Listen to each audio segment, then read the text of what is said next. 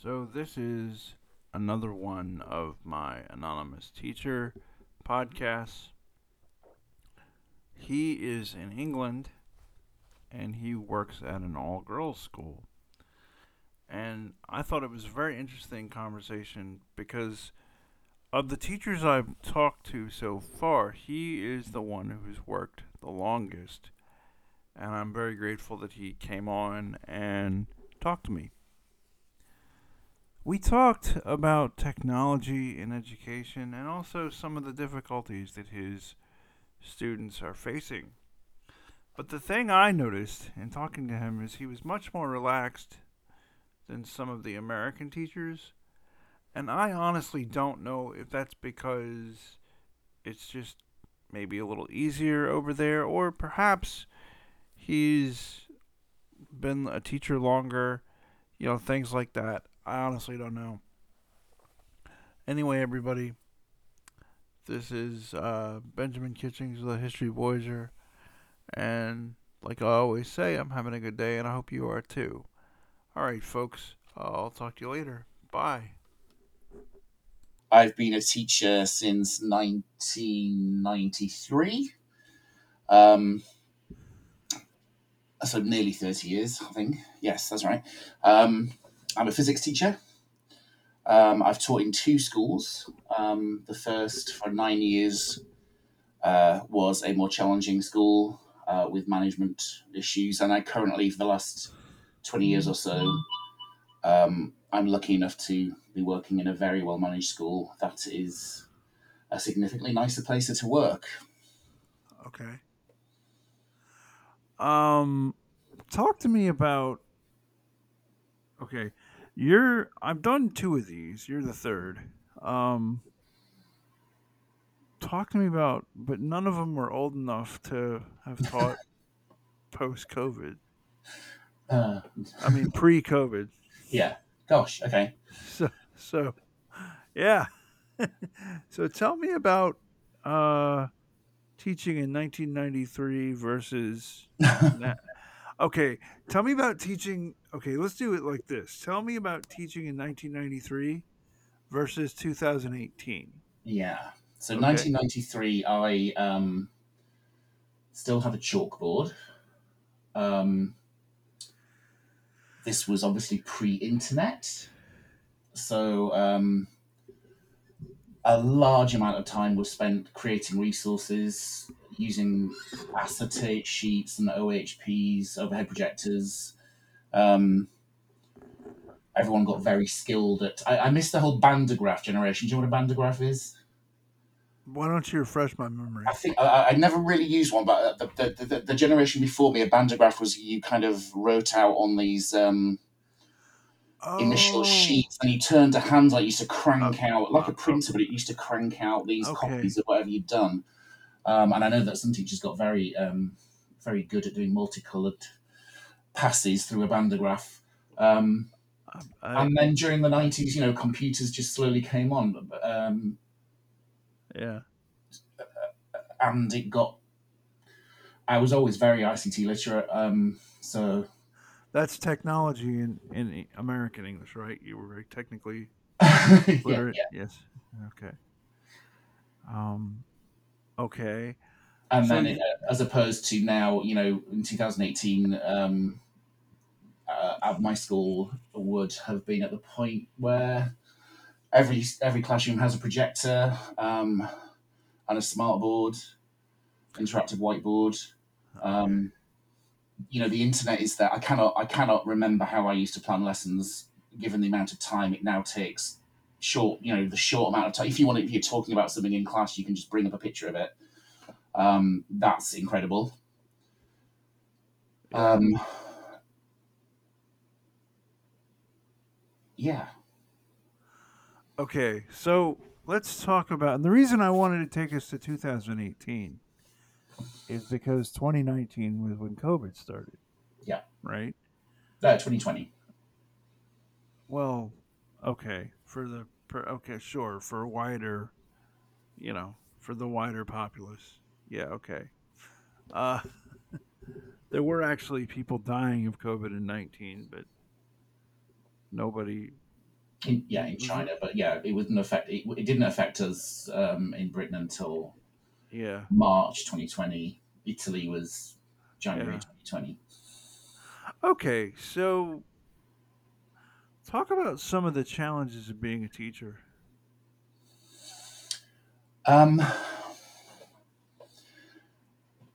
at the beginning, I don't think uh, the, the the teacher training situation 30 years ago was pretty dire. I think I started teaching after you know I did a year's a year's training. It's called a PGCE in the UK. I don't think I knew how to teach. Um, at that particular school, you basically had to learn how to to manage the class behaviourally, um, and teaching was almost incidental. Um, I really learned how to teach when I arrived at my second school. Um, Mm-hmm. the, I mean, the challenges are just the same as they always have been, though. There is not enough time to do everything properly. Mm-hmm. Um, depending on the management situation, you know, they, they either have a good idea of people's stress levels and workloads or they don't. And that kind of changes on and off. Um, I learned I learned very quickly the way to survive was to build relationships with the children. I really don't understand why that's not pushed much more in terms of teacher training. Um, I know it sounds a bit weird to say, well, I'm talking, you know, lots of Uh, teachers don't even behave as normal human beings when they're in the classroom. So Yeah. I get what you mean. Like I, I get what you mean. Like I remember some of my teachers in high school and well high school just didn't think you know I guess they must teach people that or whatever. I think Um, I think you are taught not to give of yourself too much, and so therefore it all becomes a bit of an act. But that is not the way to get through. I mean, it might have worked. It, it, it worked in the 1960s and 70s, where children automatically had a certain level of respect for a teacher. Um, this is not where we are now. They they they need to be spoken to as you would speak to any other human being on the planet, and as long as you're being nice. I think I forever just want to scream at people, just be nice, stupid. Um, because some Yeah. people are not nice, and some people, you know, they think to if, if you're scolding a child, if you're or well, if you're if you're if a kid's like forgotten their homework or something, they're not nice about it. Yeah. You can still, you know, give a kid a detention without being mean. Uh, so yeah, sorry, I've got a big thing about that at the moment. I think this ties in with what you're talking about because if I after COVID, the biggest thing is the stress levels of the children in my school. Okay, what do you mean? Th- They are just wound up as tight as all get out. They, our exam system was pretty much messed around with. Um, I've never had much uh, much love for our exam boards. We have um, the exam system is privatized um, in the UK, so there are a number of Okay. exam boards you can take. So They pretend, do. okay, wait. Sorry, go on. wait a second. Uh pretend for a second that I'm a very literate person who's very well educated, who's nonetheless never taken a class in England or Britain. Mhm. So I don't know what when you say exam board. Oh, sorry. Right. Yeah. Um, Yeah. So we at the end of our year eleven, which is I think now the same as your uh, eleven So we well. we have kindergarten through 12th grade. So I guess Right, yeah. technically So 13 our- our- grades. We go through to year eleven, which is the same age as your year eleven, your your 11, 11th grade, Okay. um, and do exams called GCSEs. So this would be equivalent to your SATs, um, Wow. except they're. I don't correct me if I'm wrong, but SATs are kind of like a general all-purpose kind of across the board.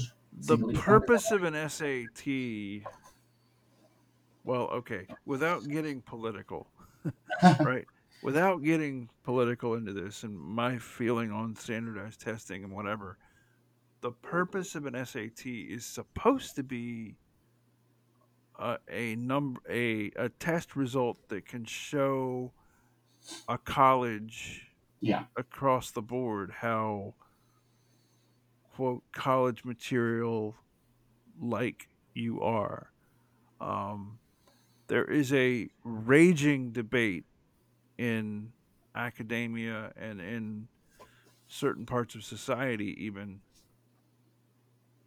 whether or not it's actually even just the way to take money from people. Oh God. You, you know what I'm saying? Like it, and this is something that that's why I said without being political, let's just tell you what I would tell a sixth Yeah.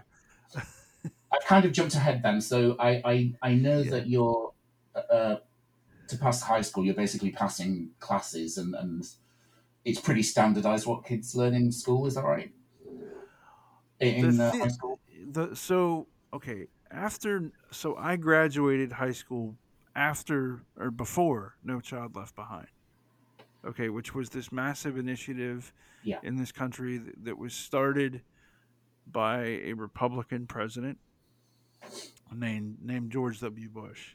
hmm Um, now, if I was to talk to a an alien, like a space alien, and tell them what No Child Left Behind was supposed to do, allegedly from from the people who wanted it to put be put in place, you had this problem of schools that were failing and schools that were very successful. Like public, okay, so in my country, a public school is a school by the local government.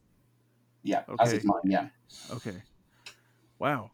Okay, so I thought public schools were private schools, but Oh well, yeah. That, that's just that's what they call themselves. Uh, whatever language. so uh, the, the language the language is a comprehensive school, but we are a state school. okay. So, all right.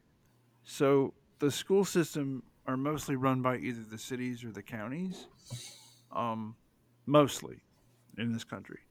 And so what you would have would be some of the in some of the states or in every state, you would have some schools where the children were vastly underperforming versus the children in public schools in other parts of the state. Okay. And so, it, again, and I'm going to catch a lot of flack from that for this, but I'm just pretend I'm talking to a Martian people. Uh, what the Republic, what George Bush said was that No Child Left Behind was supposed to have, you were supposed to teach to a standard test that the kid would take, and that would show that this kid was intelligent or whatever. What actually happened was not that at Mhm. all. Okay? What actually happened was you have 30 something year olds that don't know about the Holocaust. You have, uh, because they didn't cover it. Like yeah, it wasn't teaching, covered. teaching to a test is not teaching. Right. Or, you know, I have a friend who has done research into um, the fact that a, a staggering percentage of American people so- seem to believe that the earth is flat. Um, and this he puts down to, among other things, nobody put that on a test. Right. You know, like simply put, no one put that on a test, so nobody taught it. okay. Um, you know, and I distinctly remember, I'm so old, I distinctly remember that's an American idiom. Like, I'm so old, this happened, and I remember it, okay? I'm old enough to remember, like, people, like teachers who, who voted Republican, who were Republican voting teachers. So it's not like they were politicians, they were teachers, and they just happened to vote Republican. And they said at the time this was a terrible idea. Mm. This was an awful idea, and here's why. Reason, reason, reason. Okay? All of those reasons have, have been borne out, you know, in the in the 20 plus years. Yeah. Okay? It, it's just that it was the worst thing that anybody could have done. And I'm not a conspiracy theorist, so I, I believe that it was done on accident. I honestly believe it was they didn't understand the people in Washington did not understand what they were doing. All these decisions, it's the same a lot of the time in our country as well. It's basically educational decisions being made by people who've never been teachers. So or like they. It's like the very, the very, the very words teaching to a standardized test Yeah. automatically just makes you think, well, that's not going to work. I'll give you a I'll give you a silly example, like a, a silly example that that you know people talk about, and un, you know, unfortunately, this is a political issue now, but it shouldn't be. Um, there's a lot of people in their 30s, okay, who are otherwise very well educated and like with PhDs and such, who cannot write cursive. Okay. hmm Now, do you need to be able to write cursive in 2022? Arguably not. However, you need to be able to read cursive things written, you know, in 1945 and 1950, like that, right? hmm So if you can't write cursive, you can't read it. Do you see what I'm saying? Hmm. I mean, that's an interesting example. But again, that, nobody that kind of thing is the thing that is going to change very quickly over time, exact well, right. um, gonna- and and it's You're- inevitable. you're gonna have all these letters that that people can't read anymore because But then, but then that's why we have the experts in um, graphology who can pick those apart. It'll just be it'll become a historical document that no one can read, rather than one that people could. and I see from a wider perspective, from a historical wide perspective, I see your point. Okay, but when you're talking about when you a lot of history, uh, so when you work in an archive, right? A lot of history comes to you as an archivist. A lot of history comes to you in the form of handwritten notes that somebody wrote down. Okay? hmm And if somebody can't read that, okay, how are they going to know that that's important? But presumably, you've hired an archivist who can read that, because that's like it would be a specialist part of their job. And I, I see what you're saying. And, but I find it a little hard to believe that you're going to start to teach like a 24 year old cursive.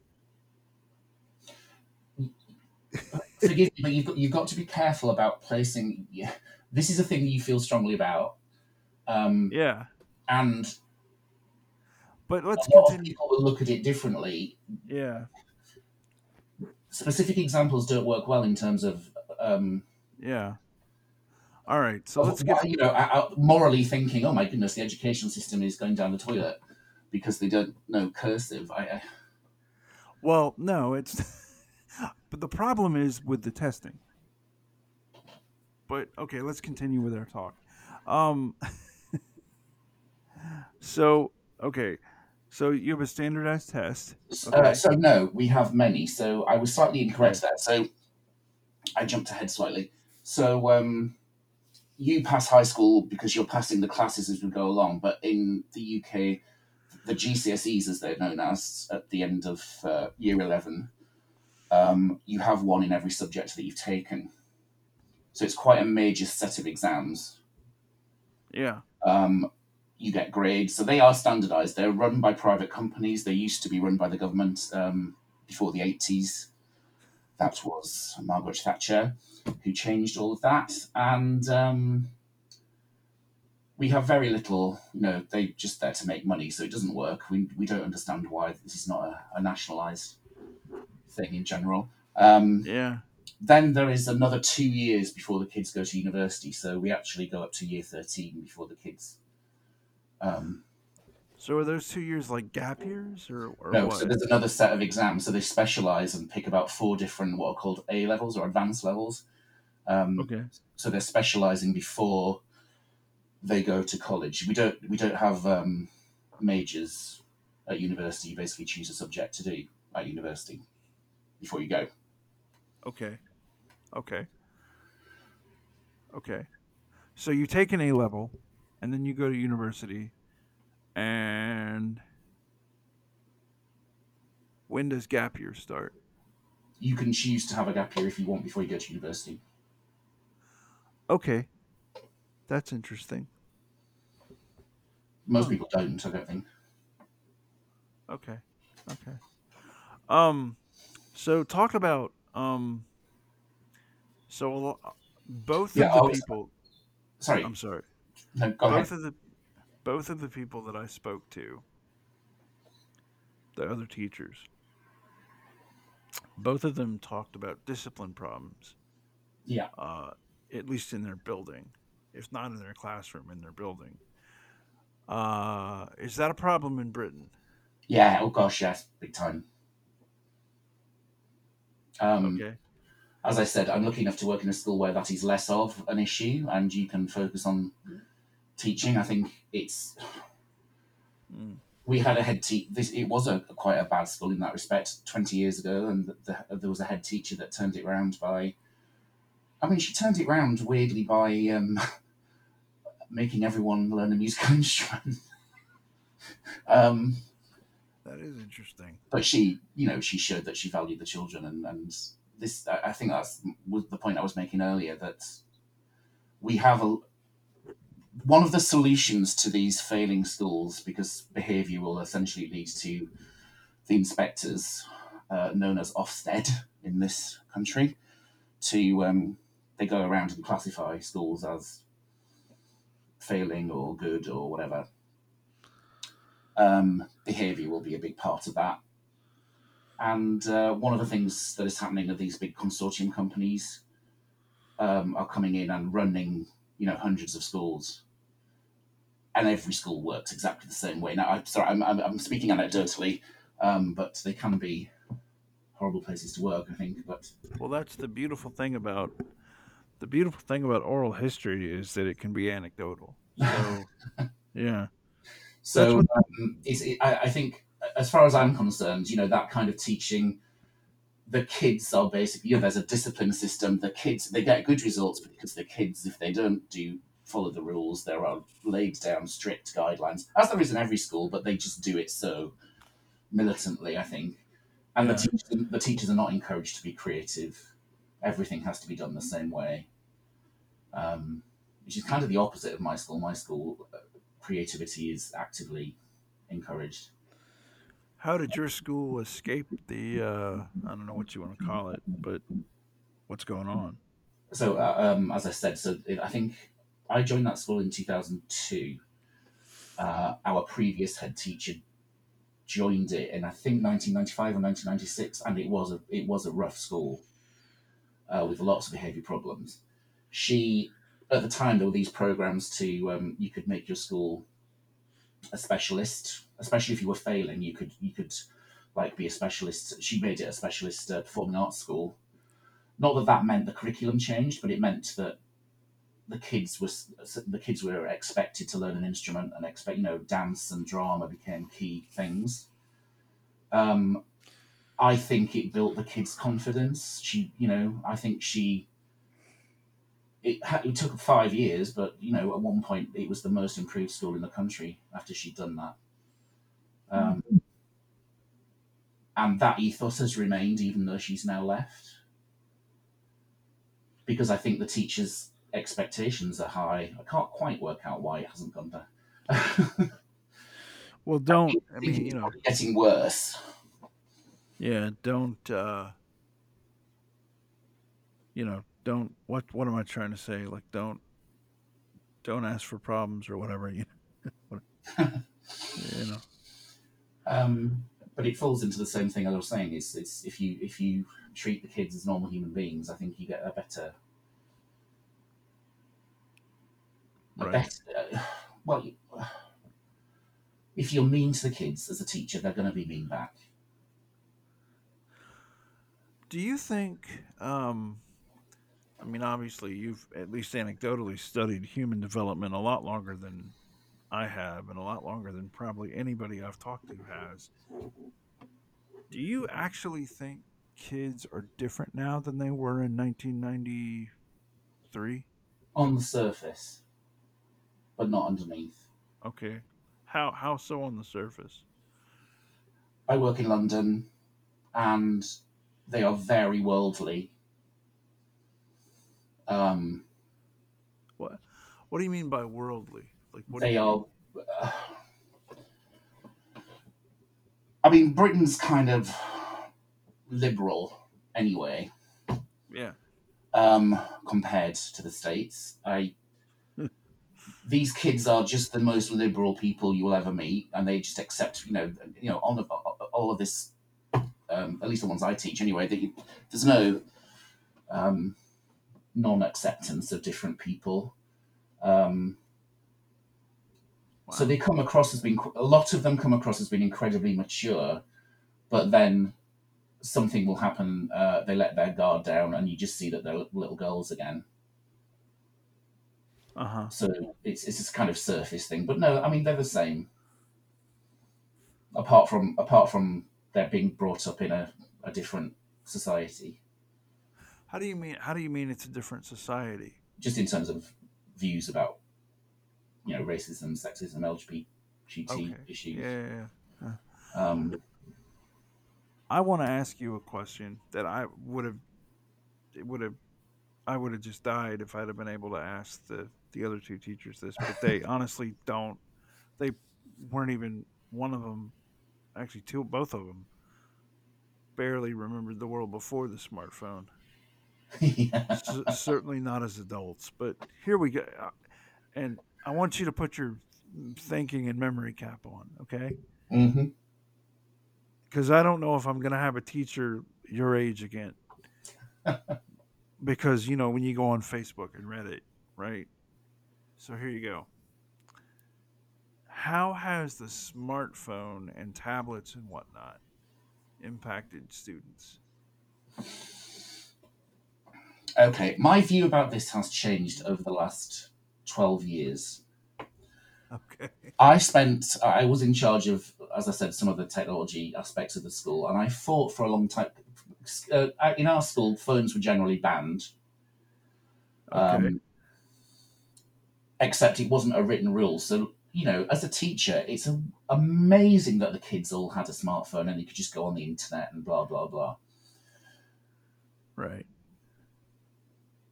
It ended up being completely enforced. You know, the parent, it basically boiled down to the parents, you know, they thought it was a good idea to have them in the classroom, but they wanted nothing to do with the management of them. Um, they, they basically the parents don't know what they're doing with the technology. Huh. Subsequent, subsequently, I'm speaking to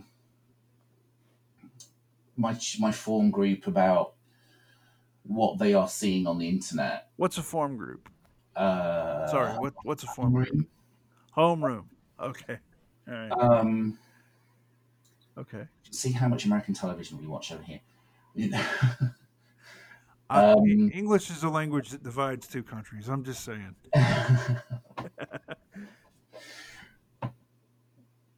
I was shocked. I was shocked. I think I asked some very personal questions like, wait a minute, how many of you in this room have seen a have been sent a penis Yeah. without being, without ask, being asked?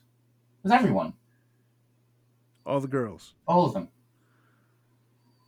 Even the boy. I mean, even the boys too, or just the girls? I, did, I, I in a girls' school. Sorry, did I say that Oh, before? I can't remember. Okay. I don't think I did. Did I? You didn't say that. I didn't say that. That's quite important. Um, Okay. I think I've reversed. I, I, I was never. I'm a very liberal person. I would not. Censorship to me is abhorrent. Yeah. I've changed my mind about that in terms of what these kids seem to be exposed to. Um, yeah. and I, I don't really know where it came from, but I just, I just started to be more and more shocked. And I think in general, the world has been, the world in general has got what it deserved from having the internet that we have, for good and for bad. It's all You know- part and parcel of the same thing. You know, here's something that I don't hear people talking about seriously. Like, you know, you see a lot of people back in my day, this didn't happen. But I don't hear people talking seriously about the fact that you have children, literal children, being exposed to free porn. I don't. I don't understand why children are allowed anywhere near social media, at all. Well, here's a thought that I have as an as an adult, honestly. Um, and I had this thought maybe not for the first time, but in the first way, this exact way about a month ago, which was when I learned how to use a phone, like a telephone, right? Like a regular. Telephone, right? my mother taught me, my dad taught me, Oh yeah. uh, my teacher might have said something, Yeah. whatever. You know, you pick it up on television, sure. Who's going to teach kids to use a phone now? This was always Like- my argument as to why we should allow them in the classroom, because I always used to argue that Yeah. well, exactly that actually that that, that this should be part of their education. Eg- right. It needs to be. I mean, for okay, I'll give you an example of something I deal with every day. My podcast email is searchable. Like you can find it on the internet. Okay. Yeah. It's I put it right there in the description of my podcast. I get you would not believe the um the scam emails that I get Mhm. you would there i mean this goes way beyond I, i'm a prince in nigeria and i need you to do something for me this goes way past that Oh yeah, yeah, yeah. They're very sophisticated. and i'm just like okay i'm an intelligent person imagine if you're seven doing this Yeah. right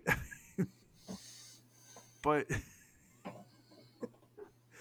i mean I think that's that would be the biggest thing for me. I mean, if, if I have, if I Mm. could wave a magic wand, I would. The, the, the, the absolute psychological damage being done by mm, kids on social media is mm, incredible. Self image, the rest of it. hmm hmm To say to say nothing, and neither one of us have said this. To say nothing of how, like I've had, um.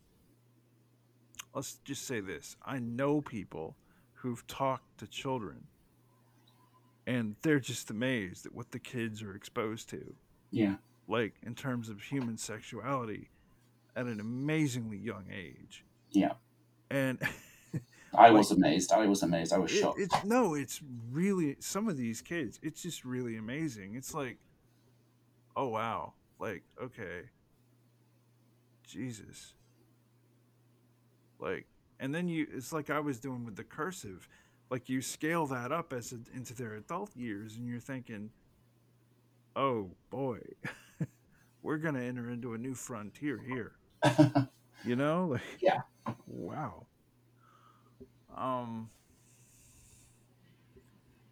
Yeah, but the, it's like there was that Peloton ad, and that's that sort of started the conversation, at least in my own mind. Like the, do you know what I'm talking about? The the Peloton. Um. Uh, what do you call it? Um, like a you can cycle with other people, can't you? In your front room. hmm Yeah. And there was a whole uh, there was a whole thing about how somebody had some some guy on the internet or somebody had said like obviously she's being held captive against her will and this and that.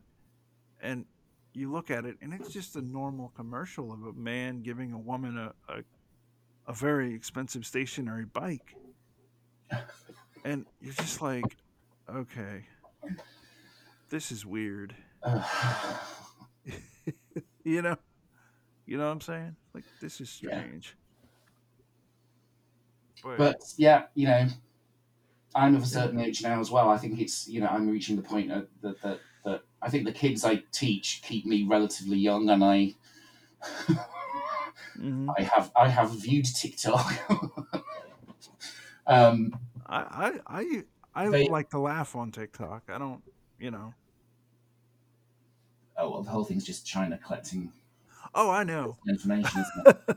oh i know it's um, there's a conspiracy theory. i don't know how conspiracy theory it is but uh, yeah Oh, conspiracy theories can be true. right on okay so we agree on that Yeah. Um, do okay, are I'm going to ask you another question. So, around the technology question, has the have the phones shortened the attention span or stayed the same or, Ooh, or I don't like that. Don't like it? I don't like that argument. I'm a Yeah. gamer, and I always was a gamer. I was like the first generation of gamers in the 1980s, and I think it's a it's a very similar argument to you know computer games causing um, Columbine or all that kind of business. I Right. So you I don't buy I don't think it's that that has changed attention span. I think, yeah, I do think this. I think everyone is significantly more anxious and stressed, like the whole world or the Western Yeah. world anyway, yeah. than we were. I think we're all suffering from a certain level of PTSD about COVID. I, you know, I, my, I'm in a position where I'm not on my phone all the time, but I, you know, I can barely get through a YouTube clip clip anymore. I certainly can't watch TV on a regular basis um, because my brain is gone. Usually, um, I think we're all absolutely stressed out of our minds, and we're very when we're repressing it like champions. Yeah. I I think noticed I think the phone can make it worse. I think the kids are making themselves worse by what they're looking at on there and by comparing themselves to other people. But it's Yeah. not just the phones. The phones are not the cause. I do not. Yeah, it's what you do with it. I get it. I'm, I'm there with you. I noticed something um, back in 2020, which it sounds weird to say that, but but back in 2020 when I started this podcast, um, the folks I would talk to that were not American were much more relaxed than the American folks. Like, That's me. well, yeah. There's just two words for that, isn't there? Really, well, right, Donald Trump. Exactly, but they were relaxed. I mean, people were, and they could have been they they could have been Trump supporters or they could have been whatever, but they were they were much more agitated and much less. Um, No, I mean, as a, as a group, I think your country became collectively agitated by having that president. well, I don't know that it was that as much as it was. Even still now, I have neighbors that don't think COVID is real. Yeah, I mean, Like- They don't think it's real. it's I, I, it, it has seeped over. I think it's it has infected some a lot of people in this country as well.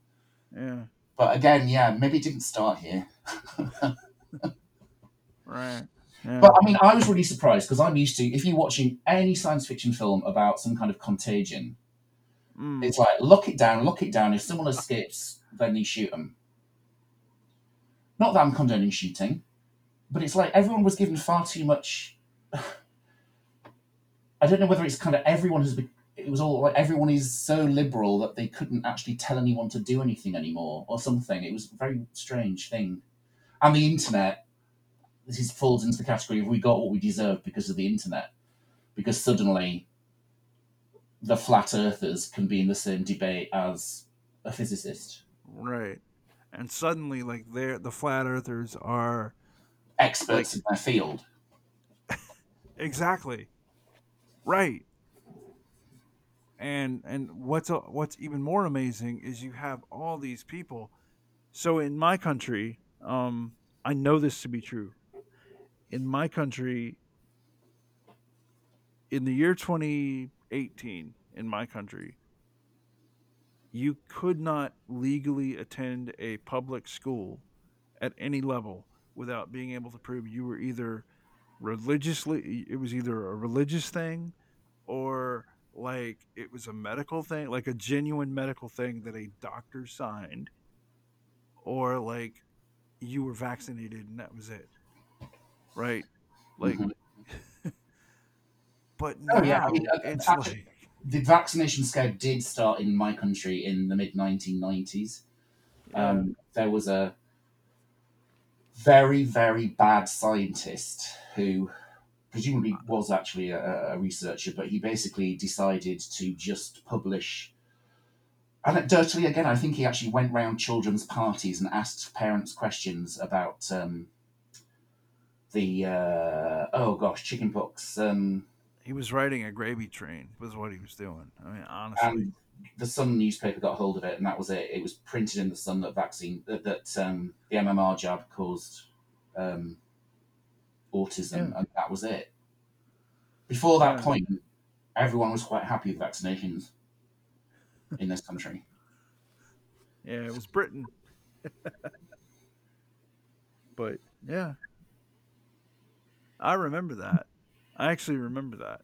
And it came it came over to you guys like about five years later. It took quite a long time actually, but suddenly someone started talking about autism, and Yeah, it There was, was quite this- a long time because it was Sarah. It was, yeah, it was it was like fifteen years afterwards because Sarah Palin went on, on about it, wasn't she? well, there. Well, no, because it was in the '90s. Because I remember it. Okay, Like I remember. brought it back. Okay. There was an actress. I don't remember the actress's name.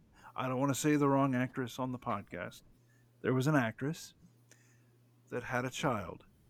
The child had autism. This actress decided that this vaccine for something had caused her child's autism. She was attractive. She she was a very attractive woman. Larry King, the television, I think you call them television presenters over there. Um, Yeah. Larry King was attracted to this attractive lady, and so he would have her on his show all the time, and she would talk about it. Ah, I cannot remember her name, but she's a famous actress, and she she's also there was a court case that happened when she was a child. That is why you can't have children in X-rated films, and that's part of the reason why they have the R rating. And I cannot think of her name, but there you go. okay. I'm gonna have to figure out who that is. Yeah, I mean, off air we can, but it, uh, I cannot think of her name. Um, Start guessing now. That's ridiculous. It's not that kind of podcast. no. Yeah, no, no, it's not that kind of pod. It's not a game show podcast. Do movie review next week. Oh yeah, but no. Um. So. Okay. So. Here's something. One positive thing. I've got a positive thing, right? Okay. I would never in a million years have thought I would be happy video chatting with anybody Yeah. because I hate looking at myself, you know, that kind of psychology going on. And now we're just doing it all over the place. So that's a good thing. That has simplified some aspects. Um, we have uh, parent teacher conferences, for instance, now are done over video, and it's so much easier for everybody Yeah. involved. Um, that would never have happened if it wasn't for COVID. I've got a positive thing about all this. I have met people all over the world. Some of some of them I consider friends now. You know, Mm-hmm. I Jesus. I have learned so much about the human condition from just Amazing. talking to just average people. Um which is I'm going to ask you a question that I've been dying to ask somebody like you for a long time. Okay. Um, so I always like to say, if you want to learn about the future, talk, listen to the kids, like listen to the student, the children, and they will mm-hmm. tell you what the future will be. So why don't you tell us what the kids are talking about? Oh God. No, seriously, Good I've, question. No, I'm trying to think what the kids are talking about. I've been dying to ask somebody like you this question. I mean, it's not a good answer. It's not a not a happy answer. Well, okay, They talk about what they see on social media all the time. Yeah. Yeah. What social media do they use? Like TikTok? TikTok at the moment, yeah. okay. Were you were you in the were they were other kids in the Twitter phase and now these kids Oh yeah, Twitter was about ten years ago. yeah. Um, Facebook is obviously for fifty-year-olds. Yeah. Um, Facebook is for elderly people. Instagram was just dying off with them, I think. Yeah. I don't know. Um so they're talking about what they That's see on that's social media. possibly. I mean, that's what they talk about to each other. Okay. I still. I, yeah, so so a lot of them are. If I'm having an adult conversation with them, um, they are very concerned about the environment. They they are going to solve that, Yeah. which I suppose is a good thing. Or So, think they are good thing. today. Um, yeah. uh, they don't talk about politics. to me they either like when i talk to younger people they either don't understand american politics like structurally at all or Oh. they're just not interested Yeah, same here. Apart from the very few. yeah right right Did, let me ask you a question um and i think i know already know the answer but i just want to put it out into the universe um these uh i guess girls um do they have like friendships online with other people I'm sure they do. Okay okay yeah i was kind of thinking I think that I think they're very. Um, I think that's why they've seen what they've seen because a lot of them are very.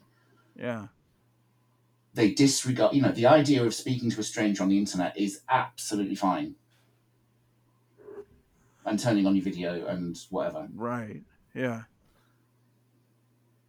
i wish Like that video, would the video roulette. Uh, was it Omegle and the video roulette stuff? You know, they'll just do it for fun. what's video roulette I think the site's called Amigos. What basically you sit in front of a webcam and then it randomly selects someone else and Wow. turns on their webcam. yeah so you're just could basically seeing a whole parade of parade of penises. Frankly, I think, but Yeah, I mean, that that could be problematic later, oh, um, or now. Yeah, right. Um, and the parents that know what they're doing are locking it all down. what do you mean the parents don't know what they're doing? The parents that control their internet at home are doing the right thing. Oh, I see. Okay, so the But I think are, I think a majority of parents don't really know what they're doing. I wonder. I wonder this. Do you have any single dads or? Do you know what I'm saying? Like I will be, yeah, parent. Seriously, do you have any like single dads there will be. Yes, I'm sure. as, as parents at your school? Yeah, because here's the thing I wonder. Um, so my friends that are dudes that are raising daughters alone, or maybe not alone, but you know, um, mainly whatever.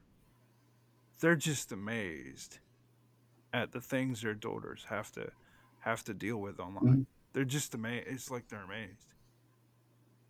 And part Yeah. of it is like we didn't have there weren't good webcams and part of it was we're dudes. you know? yeah. Like but yeah. Um I mean I think uh, just slightly changing the subject. I had this conversation with uh, some girls this week actually, and they were telling me we do um, education around social issues and, and personal issues is called um, PH, or I don't know what it's called. Um, and the, the one goal was making the point that we don't, you know, we do sex education, we do reproductive, we do it in science, and we do it in, in, in the less formal setting. Not very much though, and she was making the point that they don't really she wanted to know much more about what it was like biologically and emotionally to be a woman. Uh, I, I think we're failing them in that regard Yeah. Right. because that would certainly help with the self esteem yeah, in- in my country, one of the one of I think one of our main problems in my country, just structurally, is that our lawmakers are like a lot of the lawmakers don't even have a smartphone. They have a flip phone. Right? Okay. And I think that's a serious problem. Um you know. Yeah. Um and I wonder if it's the same deal in Britain where these people are making policy and they're not you know, even if they are women, they're not um it's you know, you can be a 50-year-old woman that never had to deal with that. Yeah. Well, I mean, at the moment we're stuck in. So Yeah. again, we haven't actually got a two-party system, but we might as well do. Um, the cons- when the Conservatives get in, basically they are all educated at Eton, the ones they get to the top, which is which is a private, a very expensive private school, where 1950s um, points of view reign supreme, and those are the people making the decisions. Okay. and, and uh, uh, combined with whoever's being paid off by Russia. So yeah. Right. Yeah. I mean, that, it's you know I've talked to Eastern Europeans um, for my show, and it's just really amazing the the level, the length to which Russia will go to influence society. Just any Mhm. society is just incredible, um, without firing a shot, right? yeah, it's just you know like and we have a first amendment in this country and i'm a believer in the first amendment i am but why does the first amendment apply to vladimir putin okay i'm seriously yeah. I mean, we've all been the, the country. People have been foolish, though. It's like we know what we we know what Putin was, right and we know we know that the internet exists. right So it shouldn't really be surprising that he's got some kind of militarized hacking situation going on. It seems to be a surprise. I have a theory. I think, and I've said this on my show,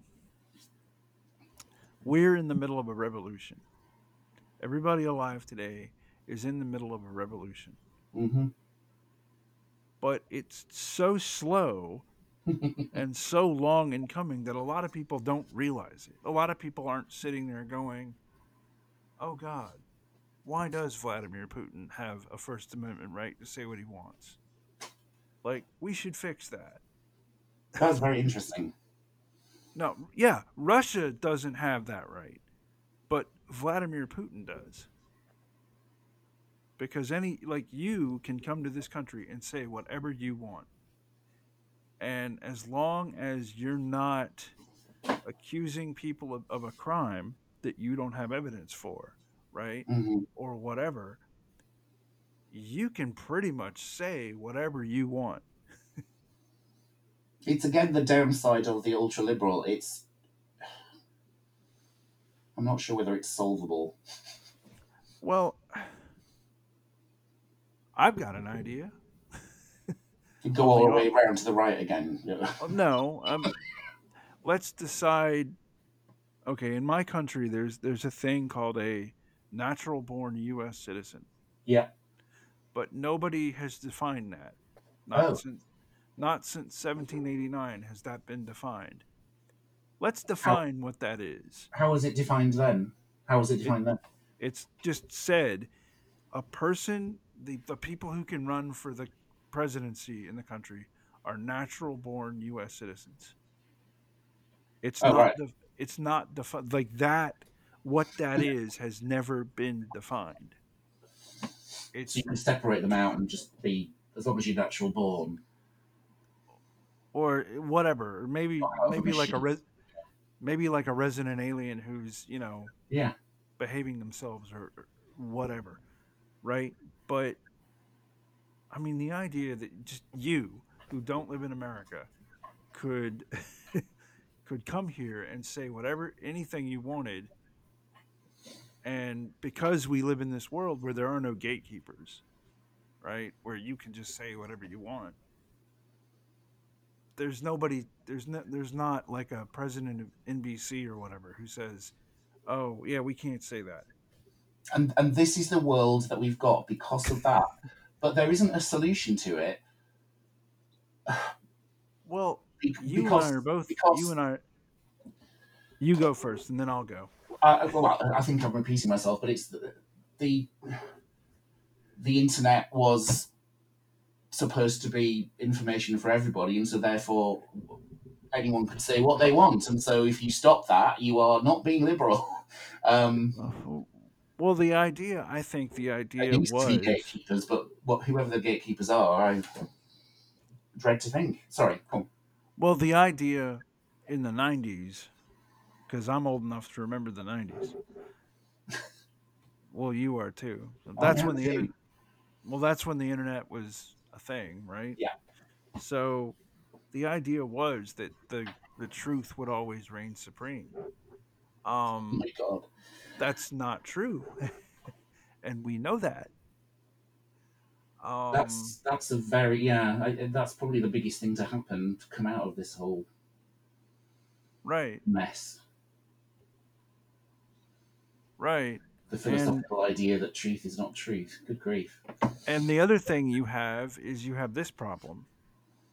So you and I both have been using the internet since it started, Mhm. and we probably both of us can recall terms of service on any number of platforms and whatever. Mm. But here's the thing I think we're learning in this country uh, that, you know, Facebook is not the diner, right? Facebook is not the uh, the barber shop, right? Or the pub or whatever. Like you can say, you can't, you actually can't say whatever you want to say on Facebook. Yeah. Right? Where you could have done that in a pub and or a barber shop yeah. and I'm just, Ugh. like, but then you have the, these amazing, like we were talking about TikTok. So there's a there's a YouTube creator I follow on Twitter who posted a TikTok of like um uh, like a It just- missile. He just name dropped three different platforms there in a sentence. Doing well. Well, yeah, okay. So I also didn't shout him out. He doesn't need my help. Uh, he's doing quite well. Uh, he does not need my help. Uh, but he posted a TikTok of Russian, like, I don't want to say the wrong country, but country X was driving uh, rocket launchers across a road. Okay, trying to get to country Y. Okay, Right. and this is on TikTok, and people are stopped and watching this, and it's just like, That's why. That's why this is so difficult. That kind of thing is amazing that we can do that. yeah, but it's amazing for But, us. but we, if we accept that, we have to. We have to somehow accept the other, and that is what's difficult. But also it's like this. It's amazing for us as adults, but think how terrifying that that is, or how. Like I'm an adult, you're an adult. I don't think they think it's real. Oh, they might later. Oh, they will Well- later, but I think. I think. I think it's just reality TV. or reality TikTok or whatever. I mean, Yeah. So if they're seeing something like that, it'll take an awful lot for it to sink in. It's like we all just watched your, you know, your last president. If that was amazing TV, Uh, what what which one? four years of amazing TV that was real. But yeah, Oh right, okay, okay, yeah. that's that's how that's how people will look at all of these things, especially the kids. I mean, real but kind of like not real because you're watching it on your phone. You know, I have that experience all the time, and not even about anything political. Like, this conversation is real. We're really having it, but I can't see you. right? Yeah. And, you know, it's crazy. Um, Yeah. It's future shock, It is, man. which is probably again a lot of you know that's what people are suffering from at the moment as well. Let me ask you a question. Yeah. When do you think normal was? Oh, never. If if you if you've No, clo- no, no. clo- I don't, I don't Close- play that game. no, close your eyes, right? And think about when when I say the word go back to normal. What is normal? when is normal? Okay, that's fair enough. You know, In terms of COVID or in terms of everything, in terms of well, okay. So COVID's quite an easy one because obviously, 2018. yeah, Or that's 2019. that sets certain kind of laws Yeah. in place and behaviour in place that Yeah. I think the scary thing there is that our behaviour is not really going to go back to the way it was. No. ever. The Um, I'm not not going going to back. stop hand sanitizing. I never used to hand sanitize at all. um, Yeah. but in terms of, I mean, it goes back to when I was saying I can't. I don't understand how I used to plan lessons. I really don't understand how I used to plan lessons without the internet. So Yeah. that's not not all. You can just go back as far as you want. I think. Well, something I something I really like about our, our uh, what I call the now time, like the time right now, versus say 2019. The darkest timeline. I like you. Um, I, I like you. Your stance on cursive notwithstanding. I, we don't learn that in this country. See, I'm not no opinion whatsoever. oh God. Okay. Okay. All right. That was a very Victorian thing. Yeah. Well, here's what I'm gonna say. Okay. Um, don't learn cursive. That's weird. um, huh? No. Um. Okay. So here's what I was gonna say.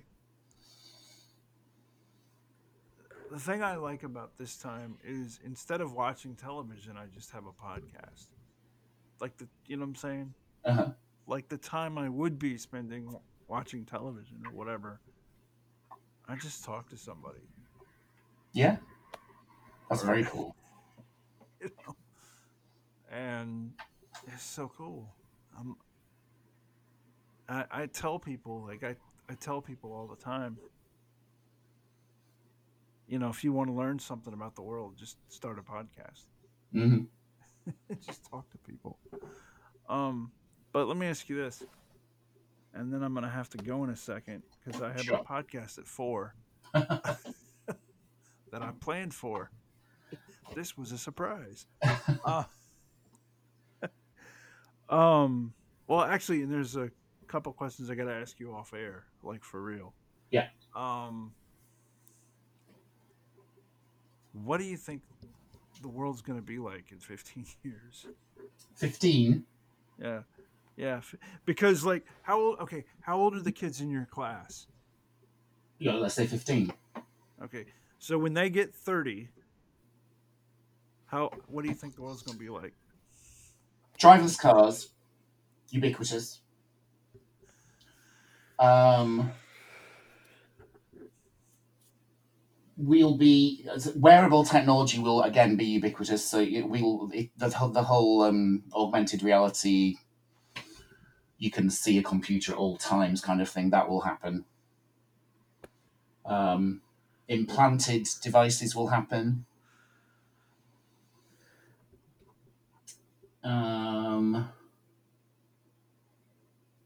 that's just technology I've commented on, basically, isn't it? Well, like society. How do, how do you think people? are? Society. That's what I'm more interested in is these 15 year olds how they interact with other 15 year olds. That's how they're going to. I think I think it's very easy to think that everything has stayed the same for a long time, and when you, I'm sure, as you are aware as a historian, it changes so quickly societally. When I was born in 1971, you know that whole first period in 1970 was so close to the end of World War II. You know, the, even though rationing had ended, it had only just ended, and you know what we ate was very, very kind of warlike um, cheese and pickle sandwich. Uh, was it was it May or one of the Top Gear people or the? Ugh. Yeah, don't okay. Okay, well, one of the people from that show, okay, had a story about how he loves pickle and cheese sandwiches, and here he is, a millionaire eating peas, chip pickle and cheese sandwiches. Oh yeah, that's what we're like right? here. And but his parents can't. His parents couldn't stand him like as soon as they could get meat back, they were into meat. yeah. So this, uh, yeah, the meat meat was a. Yeah. That's what you ate off your plate if you didn't want to eat anything else. Did you see the meat? Because that was the thing that was incredibly expensive in the seventies. Um, yeah. My point being that you know it is difficult to remember what it was like without the internet, and that was you know 25 years ago. So 15 years, it could have just all changed again everything. Well, in terms of, I wouldn't think in technology. I was thinking in terms of people, like how how are the. I, I, I think it's going to be incredibly difficult to separate those two things. Huh. Huh. The the um, point of singularity um, to do with computer yeah. memory and, and speed. Yeah yeah. is not very far away anyway, according to whoever. Um. So we're going to be in that situation where people are connected all the time. I don't know. Maybe people will not leave their houses. Oh, I think, um, I think there's going to be a lot of working from home. I honestly do. Um, because everyone will still be dealing with COVID, obviously. Well, in America, there's a lot of people now that have decided, even the people that believe it's real and have a shot and blah blah blah. They, okay, it's over. I'm going out. I'm doing things. Whatever. Short, you know. Oh, Boris Johnson's just cancelled. Yeah, Boris Johnson's just decided it's all stopped now. It's fine. Yeah. And and I don't know yeah. why, but I've got a really bad feeling about it based on nothing. You and me both. you and me both. oh God. Um. All right. okay. Um. So you don't know about the people, but the technology is going to be computers ubiquitous, self-driving cars, uh, like that. People where you know people looking at you know the screen is in front of your face at all times. Yeah. Yeah, yeah. I mean, I'd like to think it will Chinese, continue. I'd like to think if we win the revolution, that it will continue. You know, everything will continue to progress more liberally as it tends to do. Well, I don't know if you can win the technological revolution, but you can certainly have one. um. All right. Um let me ask you this one more question on the air, right? Mm-hmm. Do you think people will be learning Mandarin? we won't need to. That's There's already true. universal translators, so yeah, technology will solve that problem too. I'm I'm I'm apparently talking to somebody else who's seen the Pixel Six ad that was just amazing. Oh, I have not seen that. Oh, but you have to see it. right. It's. I'm just a Star really... Trek person. I just think anything to do with Star Trek is going to happen. So. Okay. So the Pixel Six, you know what the Pixel is? It's a phone. Yeah. Um. So there's a review of it on YouTube, where, like, these two people, and one of them is native. One of them is like Indian, and the other one is African American. Mm-hmm. And the Indian person is talking to the African American in her native language, and the yeah. phone translates it in real time. Brilliant, amazing. Okay.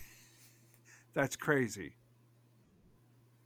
And Yeah. it's that kind of thing we can be, and then you can also be flippant about it. But if you think about what that means in terms of human history, that's Oh, yeah. mind blowing. It's the only phone review I've ever seen where my mouth was on, like literally, my mouth was Yeah. Not op- not closed. Like it was, just like, oh my god, you know, like But with regards to your actual question, I think China. I think we're all very good at ignoring China and pretending that it's not a thing, and I it might that. be a thing. I hear that over and over again. Just like we were good at, just like we were good at, good at ignoring Russia, Yeah, indeed. pretending Russia wasn't a thing. Well, we're just we're just going to find out that Putin is actually a Chinese puppet, and then it'll just be turtles all the way down. Okay, stance on stance on cursive notwithstanding. I actually I think you're a nice person. Um, all right, I have okay. Um, let me wrap this up.